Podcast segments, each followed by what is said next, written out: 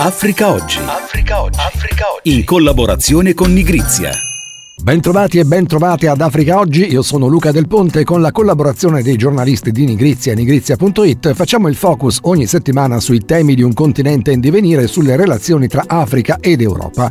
RD Congo è definitivo il bilancio delle vittime nell'attacco del 29 novembre scorso ad opera dei ribelli del gruppo M23. I civili uccisi sono ben 272. Gli Stati Uniti chiedono al Ruanda di fermarsi. Michela Trevisan. La Repubblica Democratica del Congo è un paese tra i più ricchi del continente. Gas, petrolio, oro, diamanti, cobalto, rame, nobio, tantaglio, argento, zinco, manganese, stagno, uranio, carbone, legname e poi i minerali preziosi e sempre più ricercati dall'industria tecnologica come il coltan. Una ricchezza che potrebbe farne uno dei paesi emergenti in Africa, ma che invece da decenni rappresenta la sua condanna, soprattutto per le popolazioni dell'est. Nelle regioni del nord e sud Kivu in particolare si combatte una guerra cosiddetta bassa intensità che ha fatto migliaia di morti e centinaia di migliaia di sfollati e rifugiati. Nell'ultimo massacro, in un solo giorno, il 29 novembre, hanno perso la vita 272 civili nel villaggio di Kishishe nel nord Kivu. Il conflitto si è aggravato nell'ultimo anno dopo l'imposizione dello stato di emergenza e l'ingresso di una nuova forza militare regionale composta da soldati di Uganda, Burundi, Kenya e Sud Sudan che affiancano l'esercito nazionale.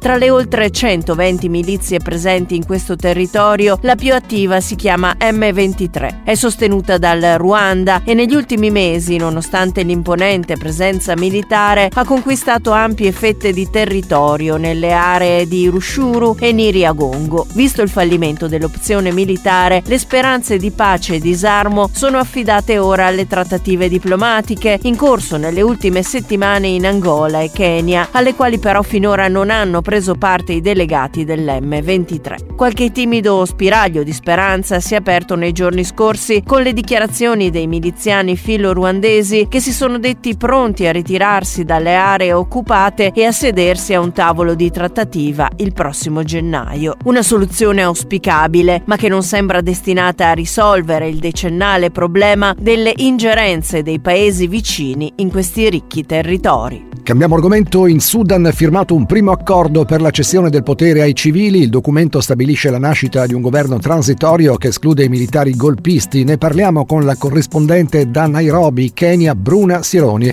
Allora, Bruna, a fine ottobre 2021 c'era stato un colpo di Stato militare in questo paese, così come, lasciatemelo dire, ultimamente avviene fin troppo spesso nel continente. Sì, il 25 ottobre del 2021 c'era stato un colpo di Stato militare che aveva azzerato eh, il periodo di transizione iniziato nell'agosto del 2019 quando si era formato un governo civile sotto l'egida in qualche modo di un consiglio di Stato dove il presidente era militare. Questa giunta militare aveva tentato in vari modi per eh, un anno intero di mettere in piedi un governo e di avere un appoggio internazionale internazionale, almeno una legittimazione internazionale e non c'era riuscito. Ed erano iniziati da diverso tempo delle trattative che si sono concluse poi lunedì scorso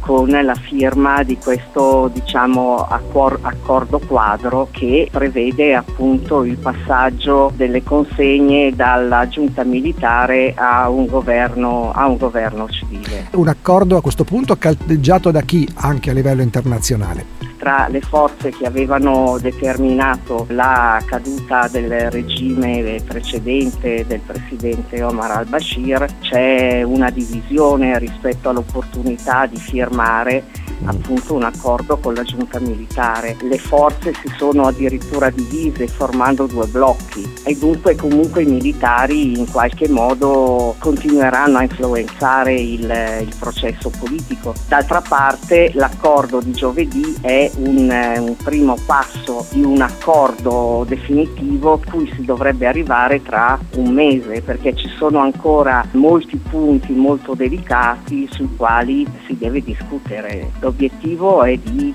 chiarirli e di arrivare a una consenso tra un mese. E dunque aspetteremo gennaio per la firma del documento definitivo di questo accordo che dovrà porre fine al regime militare in Sudan grazie a Bruna Sironi.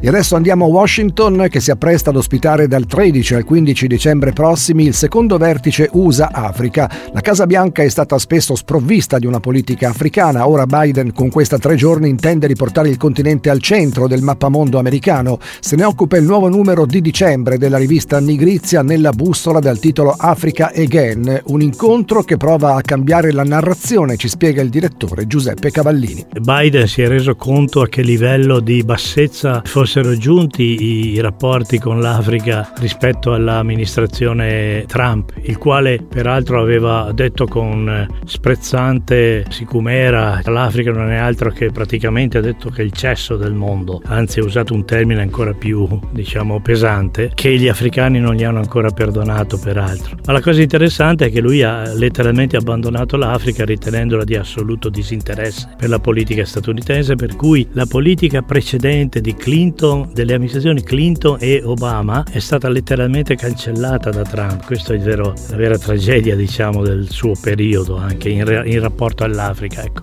Quindi Biden ha ripreso le fila, intende con questo summit tentare di riallacciare i contatti, di sanare delle ferite ancora aperte, punterà evidentemente su alcuni paesi che considera basilari dell'Africa, però tutti sono invitati e sembra che tutti andranno insieme anche alle rappresentanti civili di quelli che lui non ha invitato, cioè i quattro nei quali ci sono stati dei colpi di Stato. E questi stati sono il Sudan, il Chad, il Mali e il Burkina Faso, che hanno visto appunto golpe militari avvenuti lungo l'anno eh, o nel giro di due anni. Ecco. Naturalmente quello che Biden intende fare è porre tutto questo, soprattutto con uno scopo fondamentale che è quello di tornare a guadagnare terreno nei confronti di o a recuperare terreno nei confronti di paesi che ormai hanno praticamente rimpiazzato gli Stati Uniti in molte parti dell'Africa, cioè la Cina, la Russia, la Turchia e l'India, che stanno facendo una politica di occupazione in un certo senso degli spazi lasciati vuoti dagli Stati Uniti. Con il direttore di Nigrizia Giuseppe Cavallini è tutto, grazie per averci seguito. Africa Oggi vi dà appuntamento alla prossima settimana. Un abbraccio da Luca Del Ponte e dalla redazione di Nigrizia e nigrizia.it. Africa Oggi. Africa